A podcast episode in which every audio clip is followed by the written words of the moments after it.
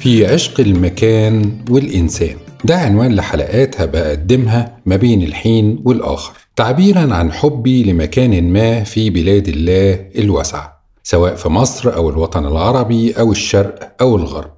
هتناول المكان ده بمفهوم أكبر من كونه مكان جميل بنتصور فيه أو نوصفه أو نفتكر فيه ذكرى أثرت فينا. هتناول الأهم من كده الإنسان اللي عاش في المكان ده وتوحدت روحه مع روح الحياة فيه. كل طرف فيهم بقى جوه التاني المكان بقى بيسري في دم الإنسان والإنسان بقى في قلب المكان. أيوة حلقتنا النهاردة في عشق اسكندرية والإنسان الإسكندراني أو السكندري. وعمار يا اسكندرية جميلة يا ومكتوب عليا ومسطر على الجميل. على الجميل شرب من الحب حبة وانزل بحر المحبة واسكن حضن الأحبة والناس الطيبين. إحنا لما نمشي النهاردة على أرض اسكندرية لازم نبقى مدركين إننا ماشيين على 2354 سنة من عمر الزمان. من وقت ما الإسكندر الأكبر ردم المية بين جزيرة فاروس وقرية راكودة علشان يبني اسكندرية. مئات السنين مر على اسكندرية فيها أفلاطون وأرشميدس وحكمت منها كيلوباترا وغزاها نابليون وقاد المقاومة ضده منها محمد كريم وودع مصر منها الملك فاروق. اسكندرية اللي بنى فيها محمد علي باشا أسطول له شنة ورنة ونور شوارعها الخديوي إسماعيل وعمل لها هيئة نظافة وصحة وصيانة من القرن التاسع عشر.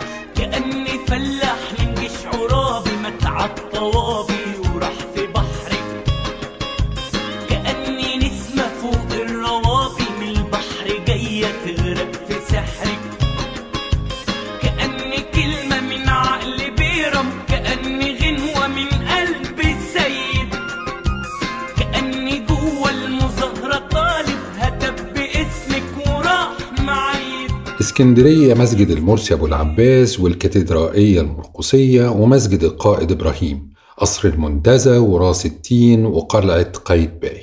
اتولد وعاش فيها سيد درويش وبيرم التونسي وتوفيق الحكيم وعمر الشريف. اسكندرية اللي بيقول عنها صديقي الإسكندراني على الفيسبوك وليد شاكر اسكندرية يعني القلعة وبحري وقهوة فاروق يعني آيس كريم من عند النظامي والشيخ وفيق. اسكندرية يعني المنتزه والمعمورة. اسكندرية والترام الأصفر اللي بيمشي في شوارع محرم بيه والمنشية وسط العربيات. اسكندرية يعني في عز النوات والمطر ننزل نتمشى على الكورنيش من ميامي لمحطة الرمل وبعدين نضرب كبدة من عند الفلاح. اسكندرية يعني شارع خالد بن الوليد اللي في الصيف ممكن تلاقي فيه آلاف البشر. اسكندرية يعني الشطبي معقل الاتحاد سيد البلد. اسكندرية يعني ترام واحد وترام اتنين وقطر أبو قير. كل ده حاجات بسيطة من اللي موجودة في اسكندرية وكل تفصيلة فيها ذكريات جميلة.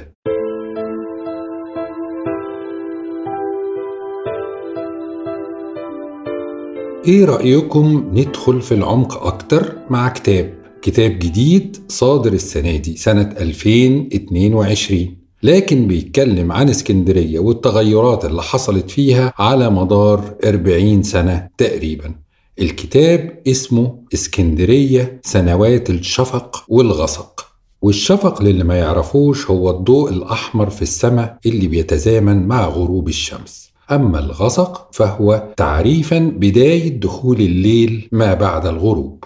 مؤلف الكتاب هو البشمهندس الإسكندراني محمود صقر الخبير والمحكم الهندسي واللي لف العديد من دول العالم وبعدين رجع كتب عن بلده.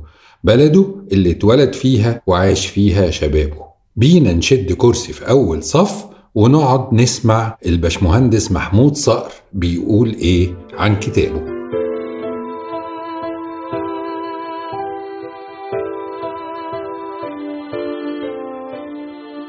شكرا جزيلا دكتور ياسر لاستضافتي في برنامجكم الجميل. وأنا يعني سعادتي غامرة أن أتحدث عن اسكندرية وأن تختار حضرتك يعني العنوان عن اسكندرية الإنسان والمكان. يسعدني مشاركتكم في هذا البرنامج الجميل وأسأل الله يعني أن يكون كلامنا مناسب لموضوع الحلقة وممتع بالنسبة للمستمعين. الكتاب يتحدث عن أربعين سنة من عمر اسكندرية من الستينات حتى ألفين. هذه الأربعين سنة في وجهة نظري وأظن يعني وجهة نظري تتطابق مع معظم من عاش هذه الفترة هي تعتبر فترة ما قبل غروب شمس أهمية اسكندرية بالنسبة لعموم سكان القطر المصري. في هذه الفترة اسكندرية كانت ما زالت تحتفظ بجمالها القديم في الستينات وحتى منتصف السبعينات. من بعد منتصف السبعينات بدأ تغير دراماتيكي في اسكندرية. تغيرت فيها ديموغرافيا بشكل كبير بالنسبة للسكان والتركيبة السكانية بحيث هاجرها أغلب الجالية الأجنبية اللي كانت موجودة. وفي نفس الوقت ازدادت الهجرة إلى إسكندرية وبدأت تتوسع عمرانيا بشكل كبير.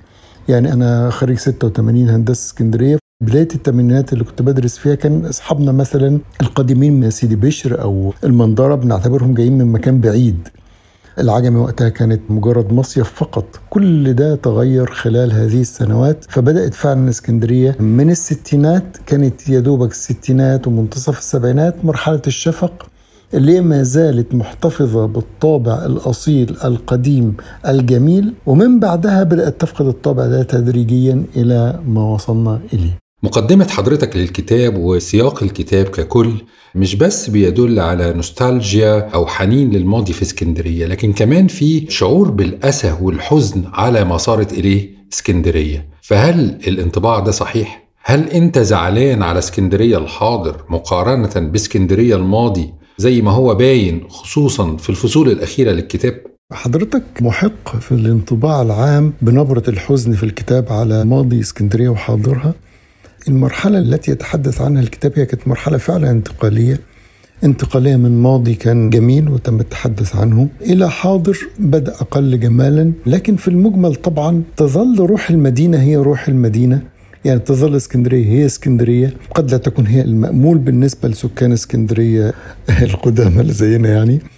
لكن في النهاية اسكندرية تظل هي اسكندرية بجمالها بطبيعها بأهلها بناسها. لكن طبعا هناك تغير كبير إلى ما لم يكن هو الأفضل في تصور الجزء الخاص بالشفق من الكتاب حضرتك كلمتنا فيه عن أحياء اسكندرية. اللبان وكرموز والبياصة والعطارين. القاهريين أمثالنا ما يعرفوش الأحياء دي. إحنا يعني لما بنروح نصيف في اسكندرية بنزور المعمورة المنتزه ميامي سيدي بشر العجمي. وما نعرفش تقريبا في اسكندرية غير الكورنيش ومحطة الرمل ويمكن بحري قايتباي. يا ريت لو تكلمنا شوية عن الأحياء اللي ما يعرفهاش غير أهل اسكندرية. الكتاب يتحدث عن أحياء قد لا تكون معروفة بشكل كبير عند من يزور اسكندرية بصفته سائحا.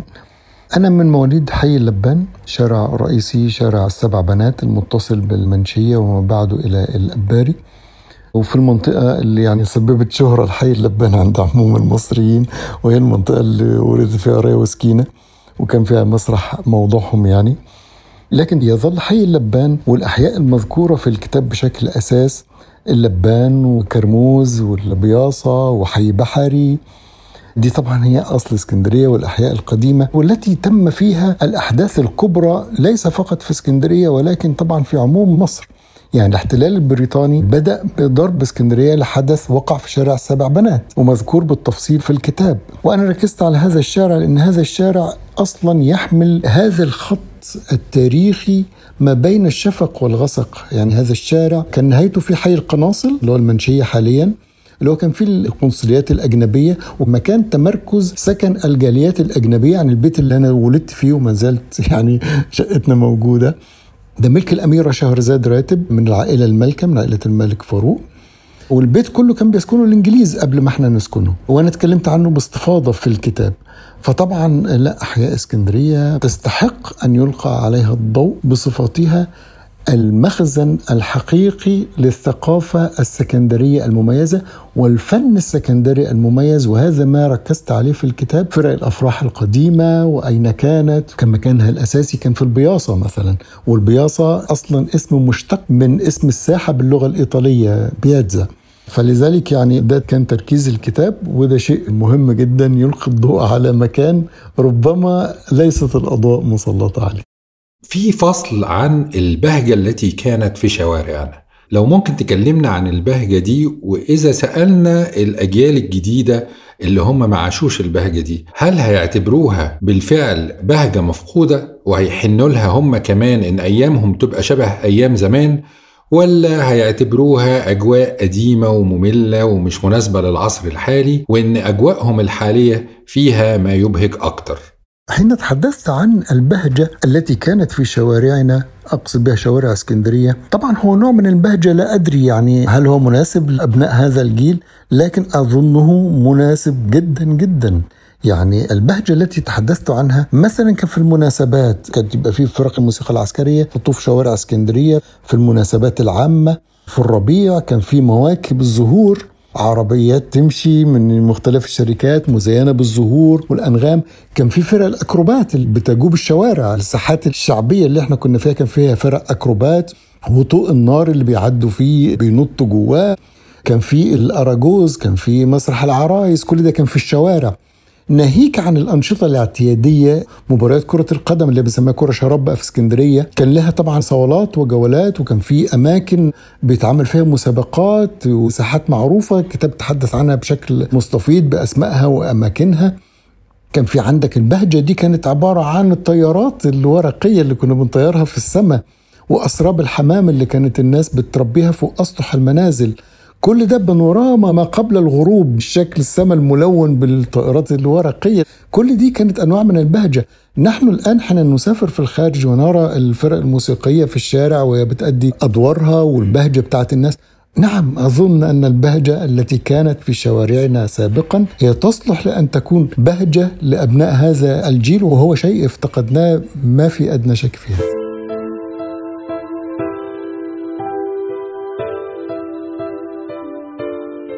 حضرتك برضو في الكتاب بتتكلم عن ثقافة الكومباوند في الساحل الشمالي. ممكن شوية تفصيل في اللي تقصده بالنقطة دي؟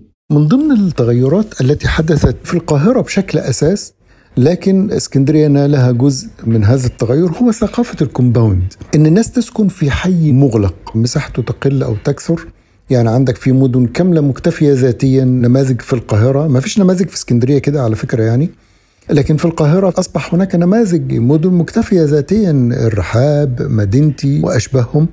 إسكندرية ال compounds داخلها هي عبارة عن حاجات بسيطة لكن بقى ال compounds اللي أصبحت موجودة في الساحل الشمالي وهي تعتبر امتداد إسكندرية. دي compound واخدة صفة أخرى يعني صفة أقرب للتصييف والاسترخاء أكثر منها سكن دائم يعني. لكن في المحصلة ما هي ثقافة ال compound؟ ال compound الحقيقة خلق ثقافة عندنا نقدر نسميها يعني ربما تسميه صادمة شوية أصبحت فيها انفصال طبقي، انفصال طبقي بمعنى أن الطبقة أصبحت مغلقة على نفسها داخل ال compound. طيب ما أنا في الكتاب اتكلمت عن منزل الاميره شهرزاد راتب اللي أنا ولدت فيه هو كان عبارة عن mini compound. كان عندنا فيه حوش وبنلعب فيه جوه وكل شيء. وبرضه زمان كان في بعض أماكن مغلقة. إحنا عندنا حي كفر عبده مثلا. حي كفر عبده في اسكندرية كان هو برضه يكاد يكون مغلقا. لكن ما هو الفارق بين ثقافة ال compound التي تجذرت الآن وبين مثيلتها سابقا؟ في السابق كان في فروقات طبقية ما بيننا إحنا كشعب مصري سواء في اسكندرية أو في غيرها لكن في النهاية مع هذه الفروق كنا نلتقي على مقاعد واحدة في المدرسة. كان قليل جدا من المدارس اللي هو يعتبر مدارس خاصة. طيب وحتى إذا كان في دي فيها تميز شو كان في مدارس خاصة لكن أيامنا ما كانش في جامعات خاصة. كنا كلنا نلتقي على مدرجات واحدة في الجامعة. يعني ايا كانت الفروق الطبقية لكن في النهاية إحنا بنبقى أصدقاء وبنقعد في مكان واحد وبنركب مواصلات واحدة. قليل جدا اللي كان عنده سيارة خاصة مثلا وإحنا في الجامعة فكنا بنركب مواصلات واحدة بنتعلم مع بعض وجنب بعض بنلعب في الشارع كورة مع بعض.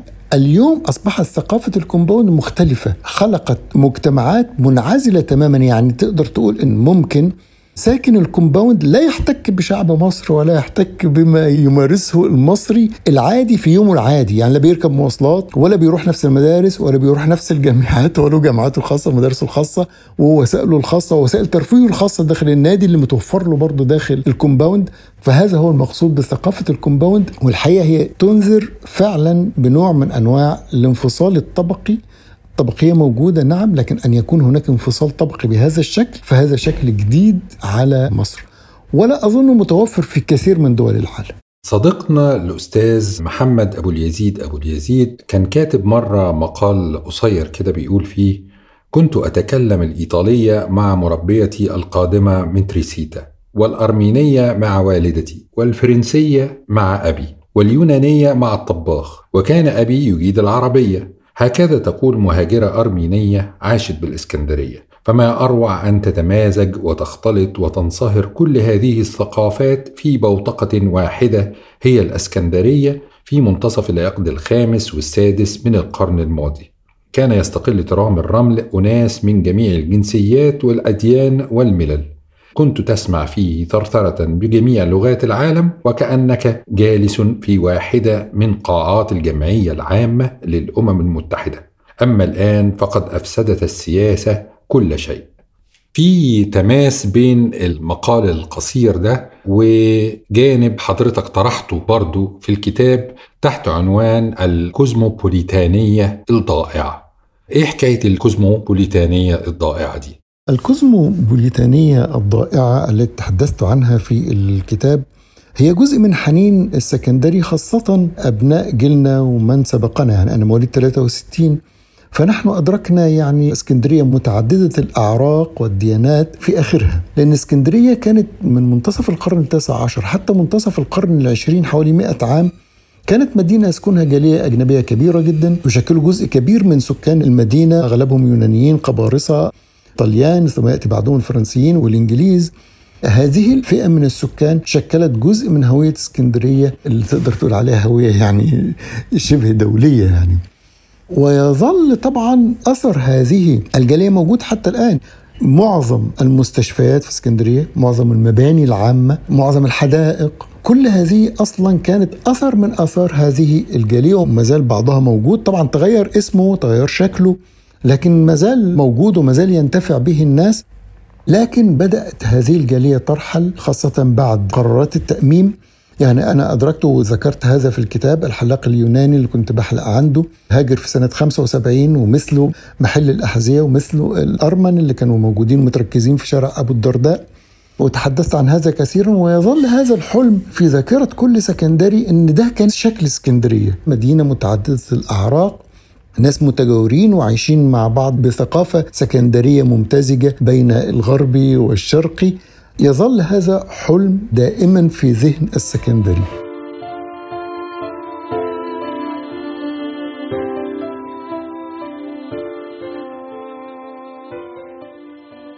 هناك بعد إنساني آخر مهم جدا في مسألة حديثنا عن اسكندرية وهو شكل المجتمع زمان. يعني أنا المجتمع حاولت أصوره في بيتنا الصغير اللي إحنا كنا عايشين فيه. بيت تقاطع شارع باب الكراسته مع شارع الجزائر. بيت كبير من أملاك العيلة المالكة ملك الأميرة شهرزاد. البيت كان كبير وفي حوش داخلي وكان فيه 19 أسرة عايشين مع بعض. كنت أشبهه بالقرية الصغيرة. العلاقة الحية ما بين الجيران علاقة في غاية غاية الحميمية العلاقة الأسرية ما بين الراجل والست عمرنا ما سمعنا واحد ضرب مراته. كان حتى الصوت ما بيعلاش جوه البيت الناس بتتزاور بتتراحم الأبناء بيلعبوا في الحوش ما فيش مشاكل. كنا نقعد بنينا وبناتا على درجات السلم ونقعد نحكي حواديت. ونلعب السيجا ونلعب كوتشينه ونلعب شطرنج. كل ده في حوش البيت وعلى سلالم البيت. الأسر كلها بتتجمع الولاد بيتجمعوا. أحيانا رجالة البيت بيتجمعوا في بيت كان عم سليمان ربنا ما رزقوش بالخلفة. فكان بيته مفتوح يقعدوا يلعبوا كوتشينه هو ده الجو اللي إحنا نشأنا فيه. الأسرة لها احترامها وكينونتها وكان هوانم بمعنى الكلمة برغم إن إحنا حي شعبي. حي لبان حي شعبي لكن الستات الحقيقة كانوا معززين مكرمين ما كناش بنشوف الحاجات اللي بنسمع عنها دلوقتي أبدا. إحنا كأولاد حتى برغم إن إحنا في حي شعبي ما كانش ما بيننا اللغة المتبادلة بالشتايم والقصص دي كنا نطلع نلعب في الشارع مع الناس ما كانش فيه الحقيقة يعني للدرجة دي يعني. لكن ده كان الجو والكتاب تحدث عن الإنسان بشكل كبير. لأن الحقيقة يظل برضو الإنسان السكندري له ثقافة خاصة برضو الكتاب ركز عليها ولم يتسع الوقت الحقيقة للحديث عنها أكثر من هذا. هناك جانب آخر وهو الفن السكندري. كان له طعم خاص. ربما يكون حاليا ليس هناك ما يمكن أن نسميه فنا سكندريا لكن زمان كان فيه. زمان كان في عندنا فرق أفراح معروفة وكان لها أدائها. كان في عندنا من ضمن المكونات السكانية الإسكندرية النوبيين وكان لهم فنهم الخاص. ولهم مطربينهم المعروفين السكندريين. في عندنا مكون آخر مكون البدوي غرب اسكندرية. وكان له فنه الخاص وتحدثت عنه بشكل مستفيض وعن فنانينه في اسكندرية. كان في عندنا بدرية السيد. بدرية السيد دي صوت جميل جدا. كان في عندنا إبراهيم عبد الشفيع. إبراهيم عبد الشفيع كان له أغنية سكندرية كانت زي النشيد القومي كده يعني لاهل اسكندرية. كان بيقول فيها اسكندرية ام الخفه على البحر الأبيض تفاحه هاتوا الشبك حلوا الدفة ويلا بينا الملاحة. كرموز والحضرة ودربالة رغب وأبو قير والسيالة رجالة وأجدع رجالة وبلدي بلد الرجالة. فالحياة الإسكندرية كان لها طابع فني مميز للأسف. حاليا لا يوجد ما نستطيع أن نسميه فنا سكندريا ولا ننسى إن إسكندرية هي اللي طلعت سيفوانلي وطلعت غيره يعني حتى ليس فقط. إحنا بنتكلم عن الغناء لا لما هنتكلم عن غيره من الفنون لا إسكندرية كان مدينة رائدة في مسألة الفنون وتحدثت عن هذا بشكل مستفيض في الكتاب. حضرتك رحالة طفت بلاد كتير في العالم منها مدن ساحلية ومنها مدن على البحر المتوسط. إيه المختلف في اسكندرية عن المدن دي؟ الفصل الأخير من الكتاب بيتحدث عن نوع من أنواع الحنين يعني السكندري غادر اسكندرية من سنوات لظروف العمل ثم تحول إلى رحالة بيلف بلاد العالم. فأنا من ضمن البلاد اللي لفتها أنا بلفت تقريبا كثير من مدن حوض البحر الأبيض المتوسط. خاصة لو اتكلمنا عن الجانب الأوروبي فمثلا طبعا كل المدن إيطاليا اللي تحت إيطاليا أنطاليا بودروم وغيرها ساحل ريفيرا نيس كان موناكو برضو نفس الشيء في الساحل الأسباني. الحقيقة مع كل هذا الترحال إسكندرية لها طابع مختلف تماما عن كل هذه المدن. أولا إسكندرية لها شاطئ رملي. لك أن تتخيل مثلا أن مدينة مثل نيس الشواطئ نفسها عبارة عن صخور. مثلا مدينة زي كان هتلاقي فيها أماكن محدودة جدا جدا لشواطئ رملية. ناهيك بقى عن كل المدن اللي أنا ذكرتها لحضرتك دي لا يوجد بها طريق كورنيش متصل مثل اسكندرية ولا أتصور أن هناك يمكن مدينة على البحر الأبيض المتوسط تمتلك هذا الكورنيش الساحل المتصل اللي تقدر تمشي على رجليك. شوف أنت من المنتزه حتى حي بحري عند الطابية كل هذا طريق ساحلي متصل. هذا الأمر غير موجود في أي مدينة أنا شفتها على البحر الابيض المتوسط على الإطلاق. فطبعا لا إسكندرية طبعا لها طابع مختلف ومميز عن كل المدن لو حافظت طبعا على طابعها.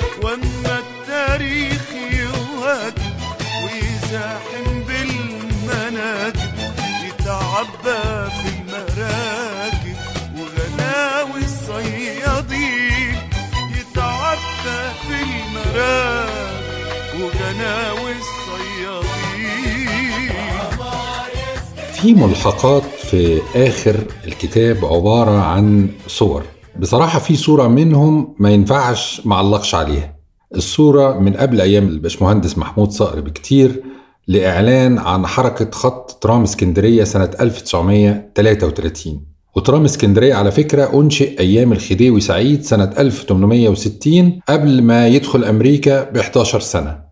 المهم في الإعلان ده بنشوف إن الترام يوصل شارع راغب باشا كل ست دقايق ونص ونادي الألعاب كل أربع دقايق وربع وبكوس كل خمس دقايق وتلات أرباع.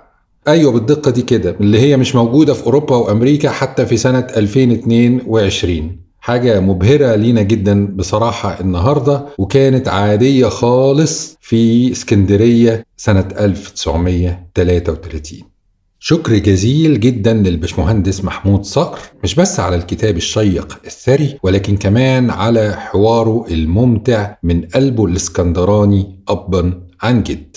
طبعا ما نقدرش نقفل الحلقة من غير ما نجيب سيرة اللهجة الإسكندراني وآني وهنروحوا وبنستنوا عند الإمة وناخدوا المشروع ونجيبوا فلافل وايو وجني لكن التفصيل في اللهجة الإسكندراني ده عايز حلقة لوحده. أنا حابب نختم الحلقة بمشاركة لصديقة البودكاست الأستاذة ريهام عادل. المشاركة دي بتتميز إن صاحبتها قاهرية أصلا واتنقلت للحياة في اسكندرية حديثا وبتعمل مقارنة سريعة بين القاهرة والقاهريين من جهة واسكندرية والإسكندرانية من جهة أخرى. بتقول ريهام الإسكندرانية عاطفيين عن القاهريين. ومحبي للحيوانات وتقريبا في كل شارع حوالين بيتي ولمسافات كبيرة أطباق مثبتة في الأرض بالأسمنت لإطعام القطط والكلاب وسقياها. وفي ستات ورجالة كتير أعرفهم شخصيا يوميا يصحوا الفجر يعملوا أكل بكميات للقطط والكلاب وينزلوا يفطروا الحيوانات والمغرب يغدوهم. أطباق الحبوب والمية مالية البلكونات للطيور الحبوب حوالين البيت عندي في الشارع للطيور الإسكندرانية محبين للخروج جدا وقعدة البيت مش في القاموس عند معظمهم. بتقول كمان ريهام الإسكندرانية عاشقين للفنون عموما والرياضة وبيشجعوا قوي من قلبهم. في حتة بتقولها هتزعل السلفيين بس لازم نقول رأيها كامل. السلفيين منتشرين انتشار النار في الهشيم وهم من النوع اللي بكرهه من السلفيين اللي ريهام بتكرهه اللي هم يحرموا على الناس عيشتهم ويدوروا على الرخص لنفسهم. عيوب الإسكندرانية من وجهة نظري من وجهة نظر ريهام الجرأة الشديدة مش وقاحة لكن جرأة كنت الأول بشوفها عيب شديد بس اكتشفت إنه بقى واجب عشان محدش ياخد حقك. بس عموما هم أجرأ من القاهريين. ستات اسكندرية على قد ما فيهم ستات جدعة فعلا جدا على قد ما قابلت النوع الاستغلالي البشع.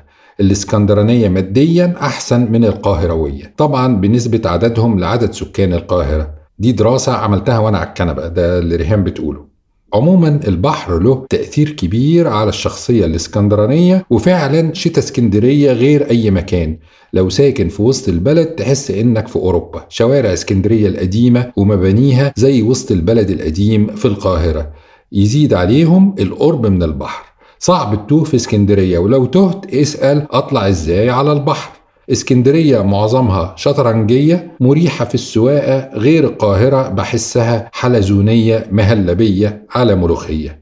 أخيرا أنا بقيت اسكندرانية أكتر من الاسكندرانية نفسهم. شكرا يا ريهام.